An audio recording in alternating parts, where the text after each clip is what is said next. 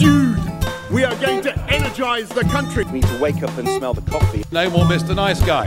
Another future's possible, but we've got to fight for it. Order! Hello and welcome to the Debated podcast. As always, I'm your host, Will. And in this episode, I'm delighted to be joined by David McKenzie, the Liberal Democrat candidate for the uh, Scottish parliamentary seat of Glasgow Kelvin. Welcome to the podcast, David. Thank you, Will, and thank you for having me. I'm looking forward to it. Uh, it's great to have you on. Um, the first question that I'd like to ask is uh, what made you decide to stand as the uh, Lib Dem candidate for Glasgow Kelvin? What prompted you to get involved in this particular election? Yeah, yeah. Look, so um, I, am originally from uh, Scotland, originally from a small town called Greenock, which is not too far from from Glasgow. Uh, Glasgow Kelvin in itself has been sort of a home away from home, if you will, for a, a number of years. Um, I talked about how I regularly visited Glasgow Kelvin when I was younger. Um, I used to, before a, a, terrible, terrible knee injury, I used to be a, a runner. Um, and there used to be a stadium in Kelvin called Kelvin Hall uh, which was an indoor track athletic stadium. It's now it's actually been moved there from now, and it's over the other side of the uh, of, of Glasgow in the East End. Um, and now at the new arena they built for the Commonwealth Games. But yeah, I used to train the 60 meters in the winter at, at Kelvin Hall. Um, I actually. Weirdly enough, met my partner, my fiance, in Glasgow Kelvin's constituency boundaries. So we met at a pub called the Old Hairdressers Bar, uh, and I also used to, I, have been very fond of boxing since I was a young man. So my grandfather was a boxer and he introduced me to the sport. And um, I used to go with my, my best friend Stephen. Uh, we used to go to a gym called the Grip House, which is on Possil Road, which is um, it's actually an MMA gym, but they do boxing as well. And, and both of us are big fans of combat sports. So we used to go there on a Sunday and train boxing. Um, and when the opportunity arose to to stand in Glasgow Kelvin, I, I jumped at it because I think this is an election where there's a lot for the Liberal Democrats, the Scottish Liberal Democrats, to say. And I felt that I was in a position to tell that story. So I thought it was time to get involved. What do you see as the main priorities for the constituents of Glasgow Kelvin at this election? What do you think is going to motivate them in terms of picking a particular candidate to vote for? Yeah, so look, I think everybody kind of looks at when you're electing. I always say when you're either electing for the Scottish Parliament or even if you're looking at Westminster, the, the UK Parliament, um, people tend to look at two things. They look at the national picture and they look at locally what's important to them. So, from a national perspective, I think, and I'll be upfront where I stand on this, and there's no point in hiding away from the constitutional issue, but um, I believe that now is not the time for that argument. Now is the time to focus on the pandemic and focus on recovery. And I think there's a lot of people, especially when I've been speaking to people on the phones. Um, unfortunately, we couldn't door knock for much longer time than people down in, in England and parts of Wales. But when I've been speaking to people on the phone, they've been saying, look, that now does not seem like the time we want to run this debate again. We want to talk about how do we come out of this pandemic and how do we get the economy back to where it should be. But secondly, from a, a local perspective, you know, when you're talking to people in Glasgow, there's a number of things that I think really concern them now. There's the the day-to-day things that, in my opinion, should be easy to fix and aren't getting fixed. Things like street lighting and things like potholes. Um, the potholes are atrocious across Glasgow. Um, I would really ask Glasgow City Council what exactly they're doing about it. In fact, the the other night there when I was out leafleting, I, I, burst my tyre on one of the potholes and had to wait for the AA to come and pick me up, um, which was somewhat of an annoyance. Um, but the, uh, the, the other thing is, I actually was speaking to people from Glasgow University, um, especially young females, the other night there, which is within the Glasgow Kelvin constituency. And because of recurring problems with street lighting, they do not feel safe to walk mm. home at night. And I just don't think that's acceptable for a big city like Glasgow. Now, there's other issues that I think are key and important to talk about. So for the last 10 years, while the SNP have been in power, mm. uh, Glasgow Kelvin's rate of child poverty has increased rapidly. There's now 41% of children in Glasgow Kelvin constituency that are living uh, in poverty, mm. and I don't think that's acceptable. And I would question as to why they've allowed that to happen.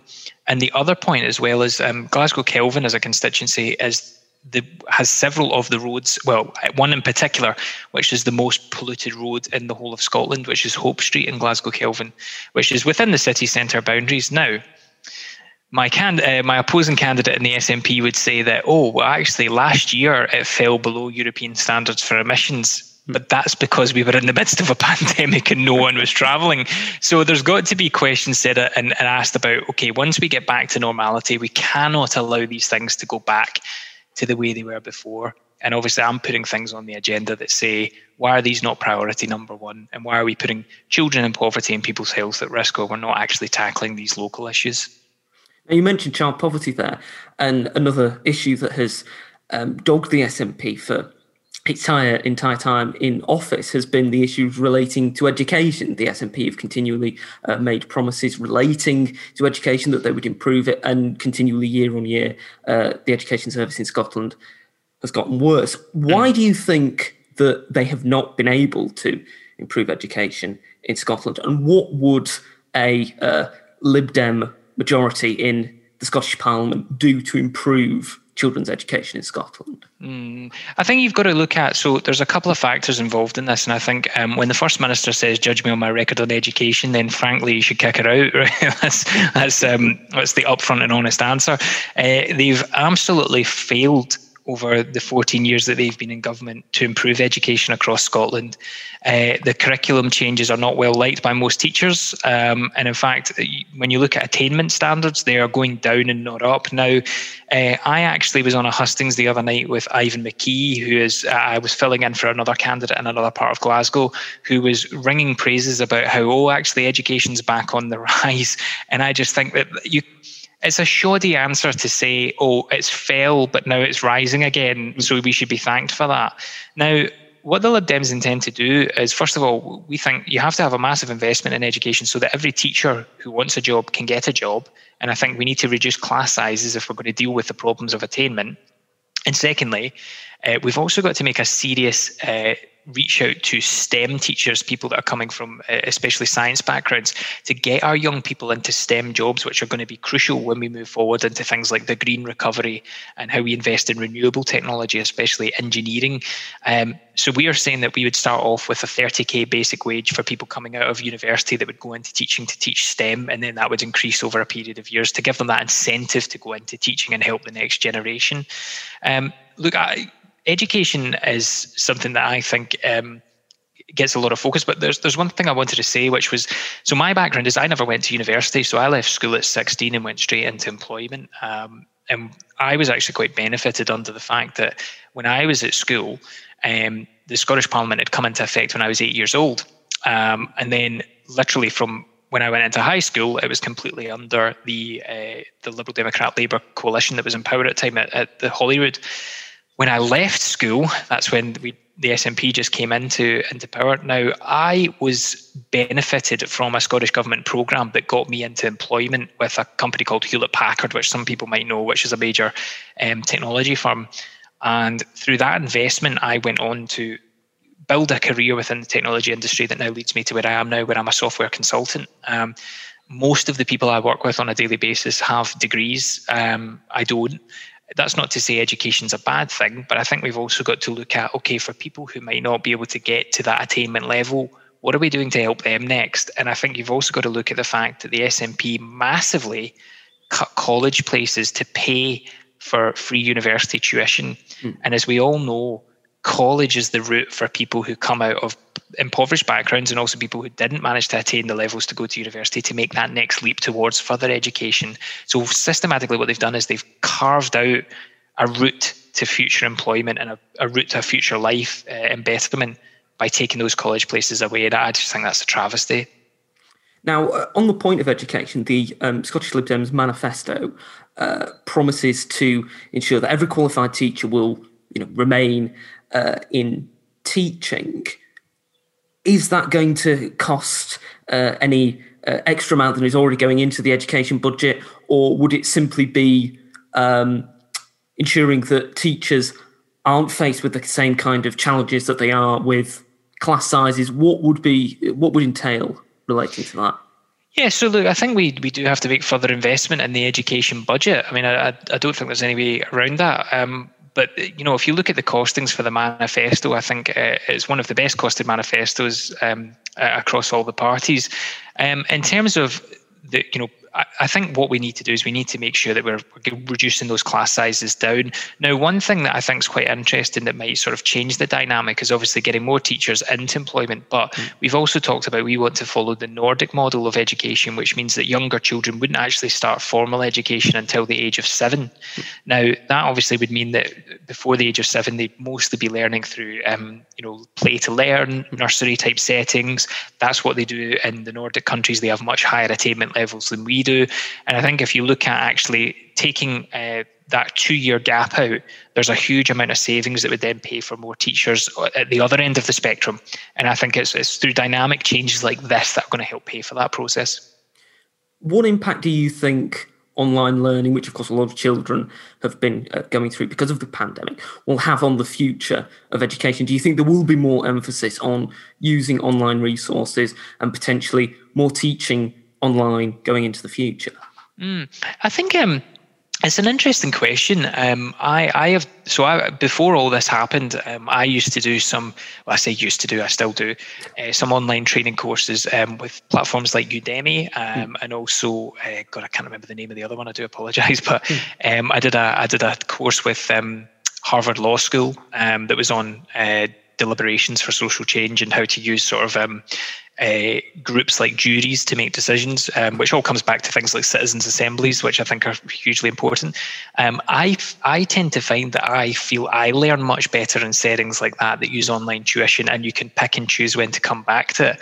Um, I, I, you know, at, at, school, I probably didn't have the best attention span, um, and you know, there are distractions that come. So I think we do need to look. Look, a lot more children these days are hugely technology savvy, and probably uh, the next generation that comes after that are going to be even more so. So I think there is a, an opportunity to look at collaboration and how you take classrooms and online learning and mix them together so that future generations can can learn. Um, I also think, look, when I was at school, you used to take homework home, write it in a jotter, and then hand it in to the teacher. You know, maybe there's a way to look at could you do your uh, your homework online and then you know simply uh, send it to the teacher to mark that evening. Um, but you know these these are all things that I think need to be discussed when we come out of this pandemic and how much people want to change. It's interesting you should say that because I think what's quite interesting is a lot of businesses are looking at not hmm. a return to normality, but there's not really been much discussion about anything else beyond businesses and not going back to sort of five days in the office type settings.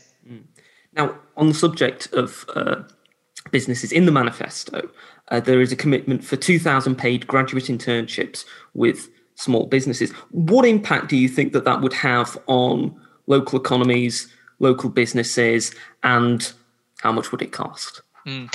So, I mean, first of all, there's uh, the interesting aspect about this. Um, I think it would absolutely benefit people because a lot of graduates are coming out now and they can't find work. So, uh, you, if you make a a strategic investment in getting those people into work. It not only benefits the graduate and getting work experience, it also benefits a lot of these small to medium enterprises and getting somebody that's just come out of university, has a lot of knowledge, maybe has some new ways of working that could be beneficial to the business to help it grow as well. But beyond that, what we're also talking about is when we come out of the pandemic, especially for things like the hospitality sector, is looking at um, cutting business tax rates so that they can recover faster um, and not put the burden of this onto the people who've had to be closed for the majority of the time that we've asked, you know, business people and the general public to, to, to you know stick with us to get through this pandemic, and I think that's important. Um, I think when you look at how it's funded, uh, you you know it's it's easy to take when somebody comes out of a, of a university and they're looking for work. Obviously, they're going to have to take a level of benefits while they do job seeking. So simply, if you just shift the cost from job seeking into actually funding these people to go into, which I think is also quite interesting when we talk about things like uh, people have asked me before, how are you going to fund a UBI? Well, actually, if you look at the amount of administration costs, etc., that go into working out who should get benefits and where and doing all hmm. the testing and everything, you could save a lot of money by reducing that down by just giving everybody a universal basic income.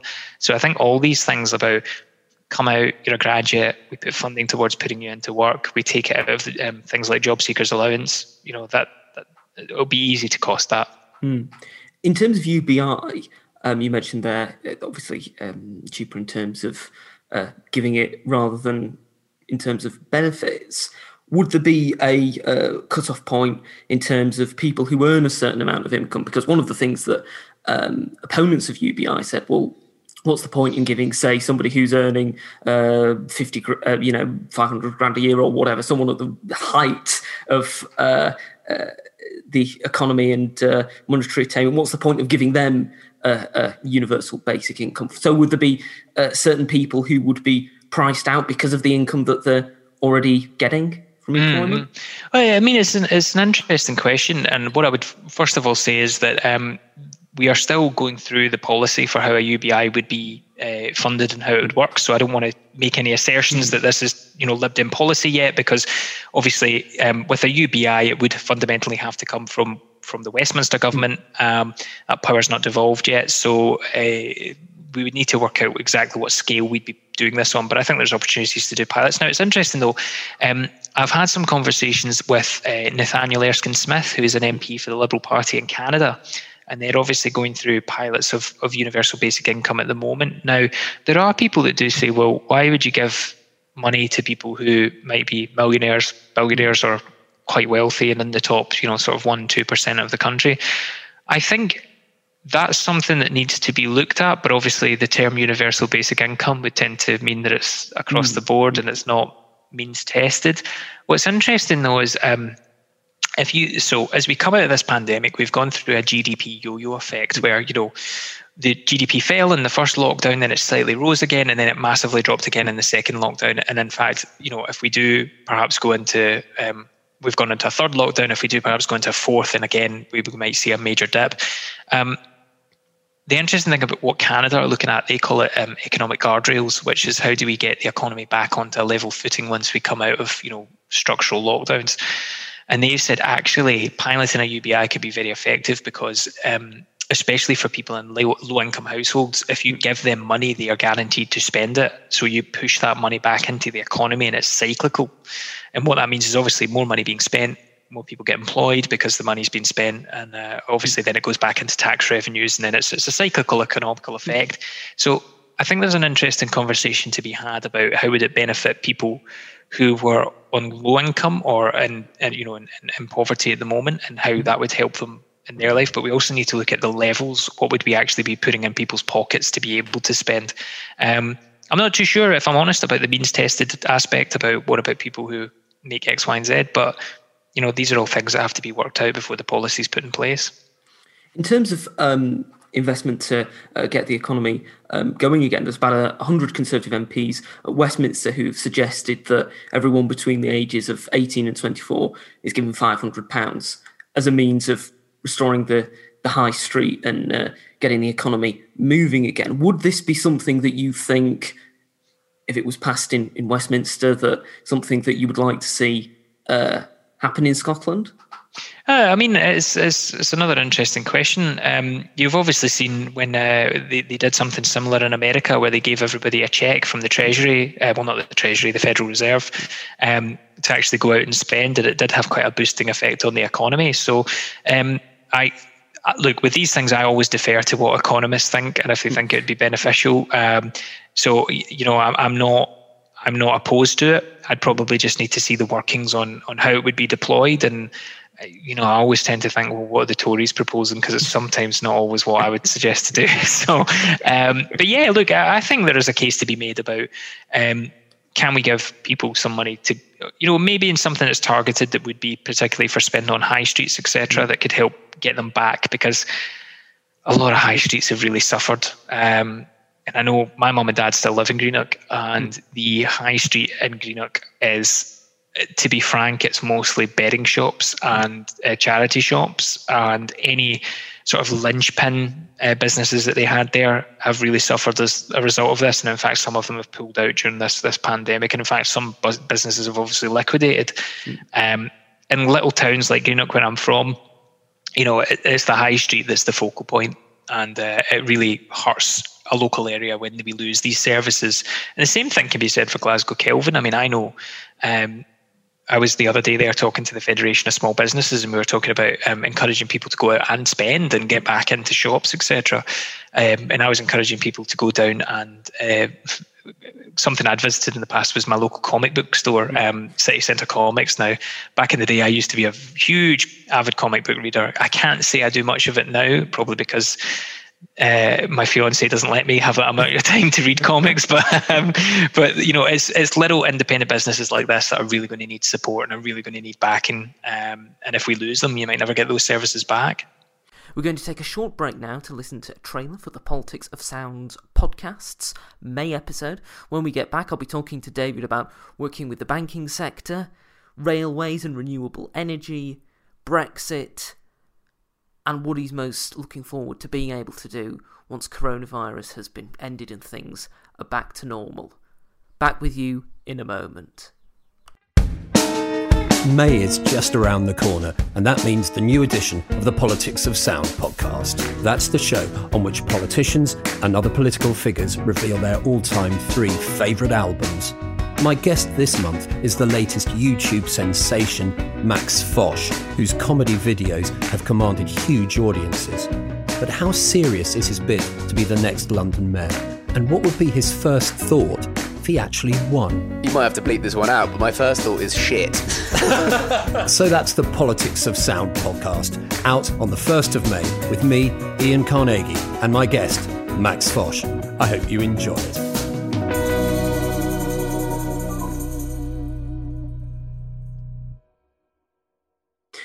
To what extent do you think in helping small uh, businesses, as you mentioned both in, in Greenock and Glasgow, Kelvin, to what extent do you think that uh, a government, whether it be the, the Scottish Parliament or uh, the Westminster uh, Parliament, would have to work with um, banks and the banking sector in order that perhaps they're not as um, uh, fastidious in asking for return of loans from businesses, perhaps for a certain period.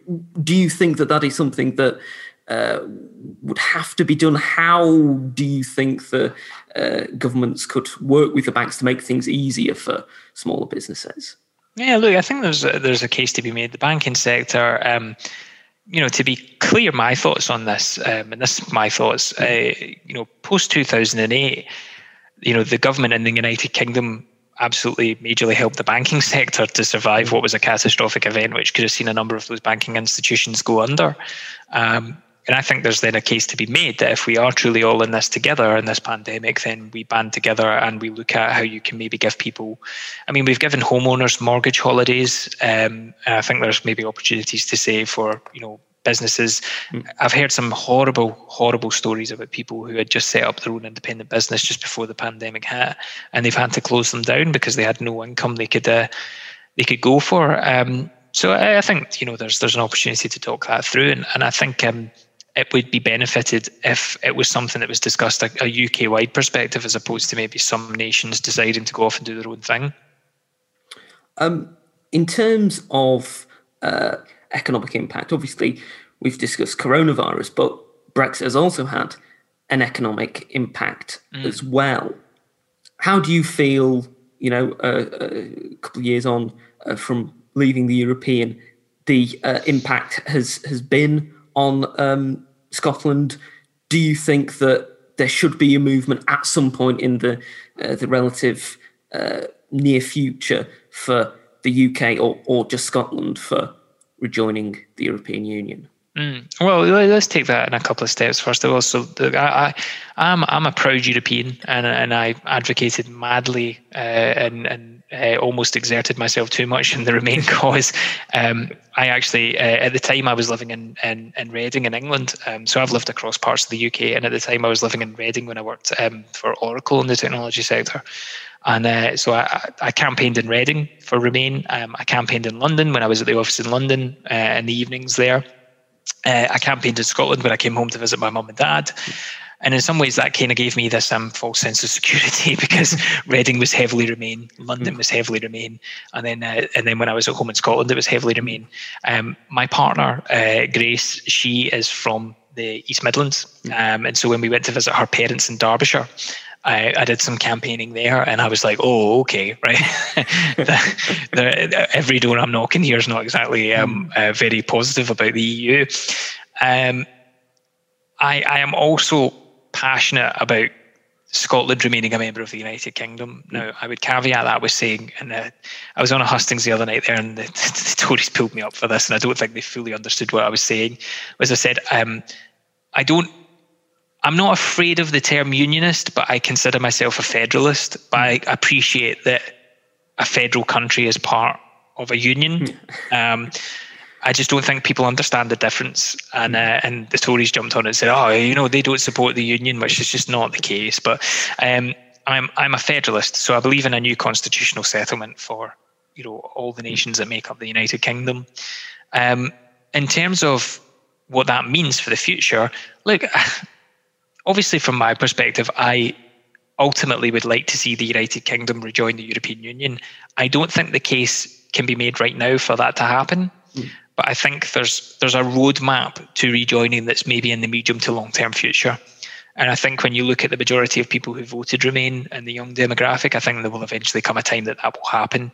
My opinion is, though, that the United Kingdom as a whole has a better chance of rejoining the European Union than an independent Scotland does, because I think there's a lot of factors that the SNP are just simply not being honest about that would affect Scotland's chances of joining the European Union interestingly enough, um, Alex Salmond's Alba Party uh, announced that they do not think an independent Scotland should rejoin the EU because of the asks that they would have to do to get there. Um, for instance, like taking the euro as a mm. currency. Um, but first of all, you'd have to set up your own independent currency, mm. and it'd have to run in a in a in a, in a decent manner because they don't want to get people in that are going to do what happened with Greece, you know, where they have to bail them hmm. out. They want strong countries that can come into the European Union with, you know, strong uh, with a strong currency, but then ultimately they would want you to take the euro as part of rejoining. Um, and I think, secondly, as well, you know, they keep on dismissing the fact that Spain is going to have a major problem with an independent Scotland rejoining the European Union. Mm. And I can tell you right now, from colleagues that I work with in Spain, they do not want an independent Scotland in the European Union because they know what that would mean for Spain and especially the autonomous region of Catalan. Mm. Um, and I think there's also, you know, there's other parts of the European Union that would be very scared about that. You know, you look at Belgium. Um, there's some concerns about the Flemish, you know, uh, community there as mm. well. So um, I think they need to be a bit more honest about that roadmap, and they also need to be honest about the number of years it would take. Mm. So not only do you have to decouple yourself from the United Kingdom, which if Brexit has shown us anything, it's not an easy process, and we've got many hundreds of years more tied together as a member of the United Kingdom than you know uh, 40 odd years of membership of the European Union.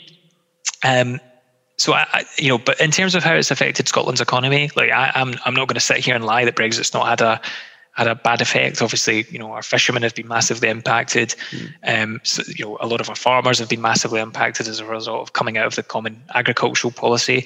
Um, and I think, you know, ultimately a lot of businesses will will suffer. The, the whiskey industry um, took a little bit of an impact as well. Um, but also, it took a bit of an impact because of tariffs that were put on from America for a period of time when that madman was in the office. um, uh, so, you know, it's it's not been easy, and it would not have been what I'd chosen to do. But I think, obviously, I have to respect that that's that's the decision that we've come to. Um, I'm also look. I, I come from. Uh, I had a conversation with um, Gavin Esler. Uh, if you know Gavin Esler, who used to present BBC Newsnight the other night, and he's wrote a book um, called uh, rather, you know, sort of uh, phrased in a manner that's obviously eye-catching. How Britain ends and the rise of four nations. Um, but in that book, he talks about uh, federalism. Um, and the other thing that we need to consider as a part of Brexit, and something I'm very passionate about, just because of my background. So my family, my great grandfather's originally from Northern Ireland, mm. um, so we, we have sort of strong ties to Northern Ireland. Is how Brexit's massively impacted Northern Ireland, um, and there's also people in Glasgow that come from uh, Irish community backgrounds have serious concerns about what's happening in the Irish Sea and how that might affect Northern Ireland, and also people who come from the Republic of Ireland who live in Glasgow that are very, very concerned about what this means for their um, for their status as a as a resident. So yeah, I, I, think there's a lot of issues that we need to overcome, but uh, I think it's still got a number of years before we get back to any stability. I'd just like to turn back to the manifesto for a moment because uh, in the manifesto there is a commitment to reopening railway lines, moving away from um, fossil fuels used on the networks, coal, for example, uh, to help with um, trains going up and down the lines. Um, in terms of reopening railway lines, mm-hmm. what impact do you think that that would have in terms of the economy, and how much do you think it would uh, cost in terms of reopening railway lines as opposed to uh, opening and uh, constructing new railway lines.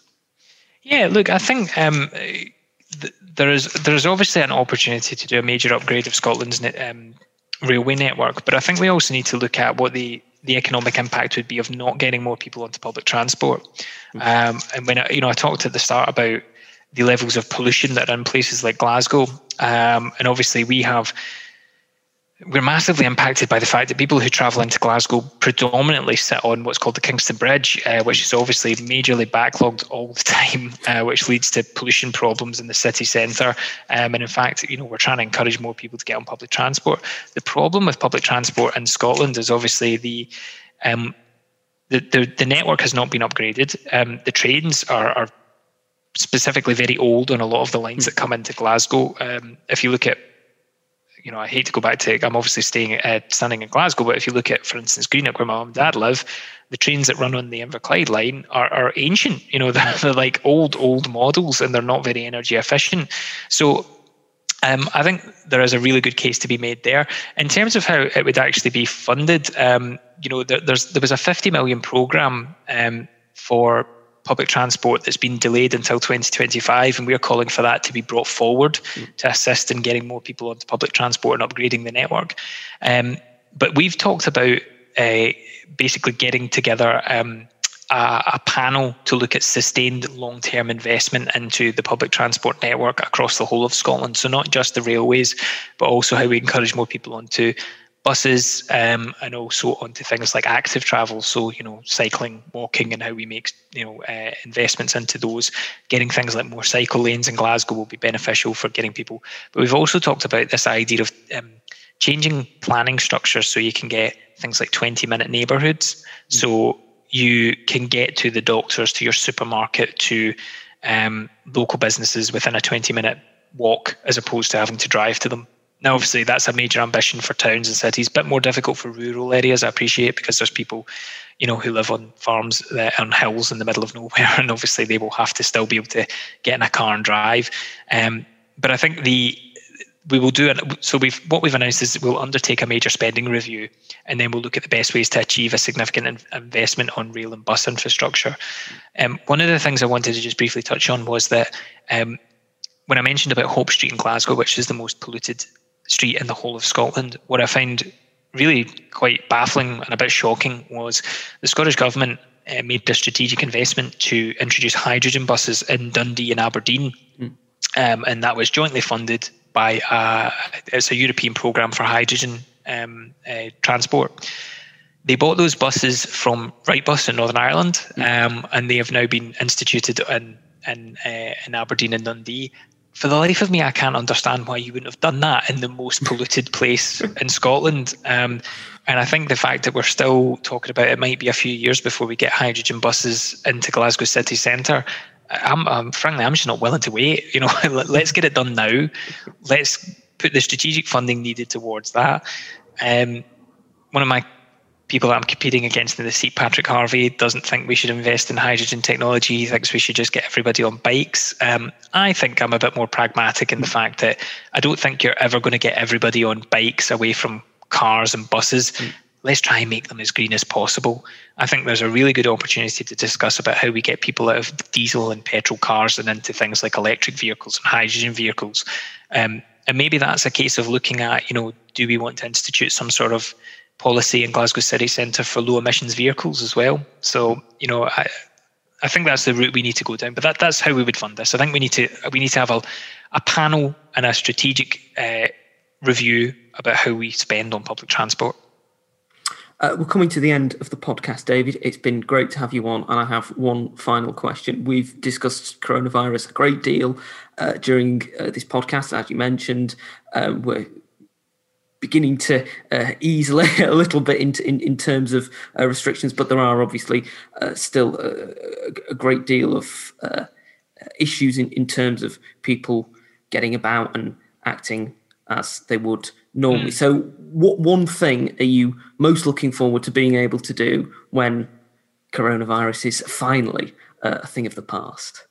Do you know that's a good question, and I, I, it's I think so. You know, coronavirus has been difficult. I mean, I've I've worked entirely through this whole pandemic, um, mostly from home, um, typically I would have been so so my my business and my work is based in London, so I would have been in London quite a lot, and I haven't now been in London for way over a year now, um, and I haven't. Typically, I would travel quite a lot of places with my work. Um, before the literally the day that we announced the lockdown, I was in Belfast um, visiting a customer, and uh, and I had to fly back to the mainland, uh, and, and yeah, I was a bit worried about how that was going to how that was going to go down, um, and I think it's just weird. It's changed my, my whole way of working. I mean, I, have talked in a few hustings about. Um, I've done a lot of traveling to San Francisco because I've done a lot of work in Silicon Valley, um, and I just it's been so long since I've done that. Hmm. But I think um, the the most important thing to me is is seeing my family. Um, hmm. I've not been able to see a lot of my family members in a real setting for quite a while. Um, my my grandfather passed away from COVID. Um, back in February, uh, which was not you know not the nicest of things. Hmm. Um, and he was in a care home, so I never actually got to see him before he died. Um, and I've not really been able to see my grandmother mm. since that happened, up, beyond attending the funeral. Um, so that's been difficult, and I would I would really like to get back to that level of being able to visit my family properly. So I think that's the most important thing to me. But I think there's also you know, I don't want to be one of the people that says like I'm, I'm dying to go to the pub, but you know, but it would be nice to see my friends and stuff like that and go and have a drink. But in the immediacy, you know, I've, I've got an election to get through um, and and deal with that. So uh, yeah, yeah, just just looking forward to that. And how about yourself? Are you have you got things you're looking forward to doing? Uh, well, yes, I would probably uh, seeing family uh, like yourself getting out uh, more. It's, it seems ages since we've been able to go anywhere uh, really. So yeah, I mean, those would be the the kind of things that would be uh, the top of my priority list. Yeah, yeah, yeah. No, I think I hope everybody who's listening, uh, you know, has managed to get through this in in as well a manner as possible. And I hope everybody's keeping mentally as fit as possible because I know these are difficult times. Um, and you know, hopefully, things like this podcast can help people get through what's been a very difficult year uh, or a year and a half uh, in reality.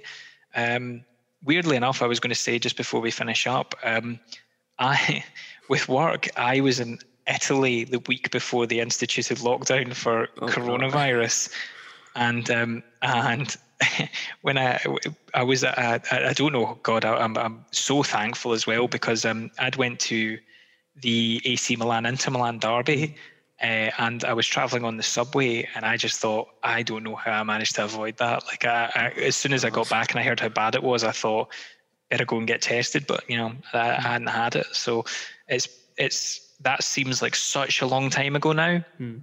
Um, and I just really hope a lot of people out there are managing to get through on a daily basis because it's been difficult. It's been a difficult year and a half. Mm-hmm. I uh, agree with you uh, completely. Uh, David, if people want to find out more about your campaign, where should they go to find out more about your campaign? Yeah, absolutely. So you can find me on Twitter. So I am at David X McKenzie. Um, McKenzie spelled M C K, not M A C K. Um, I've, been announced uh, on a lot of things as M A C K, and uh, I try not to be pernickety about it, but it's but that's the way it's spelled. Um, I got asked recently on a, I got interviewed for another podcast. And they said, "Does the X mean anything? Is it your middle name?" And I said, uh, "Well, no." I said I, I couldn't take David McKenzie. And I said when I was a little boy, I really wanted my middle name to be Xander, but that didn't happen. So in some ways, that's that fills in for it. And then obviously I'm on Facebook. You can find me at um, David McKenzie for Glasgow Kelvin. Um, or I think if you just type in facebook.com slash David uh, it comes up. And yeah, those are the social channels I'm on. I'm, I, i am not going to be, uh, I'm not going to lie, I'm not a big Instagram person. I've never used it, so I don't have an Instagram. Because um, somebody asked me that the other day there, can I find you on Instagram? And I said, no, I'm afraid you can't. So um, yeah, and uh, you know, feel free to reach out to me on those platforms and um, be always happy to connect to people who are interested in the world of politics. Excellent. Thank you once again for coming on the podcast. Thank you very much, Will. Thanks, everyone. Thank you for listening to this episode of the podcast. If you've enjoyed it, you can subscribe to us on iTunes, Spotify, Podbean, and Amazon Music. You can also follow us on Twitter, at Debated Podcast, like us on Facebook, Debated Podcast, and if you'd like to get in touch with us, whether about appearing on an episode of the podcast or commenting on an episode that you've listened to, you can do so at the debatedpodcast at gmail.com. Thank you for listening. I hope you listen to the next one.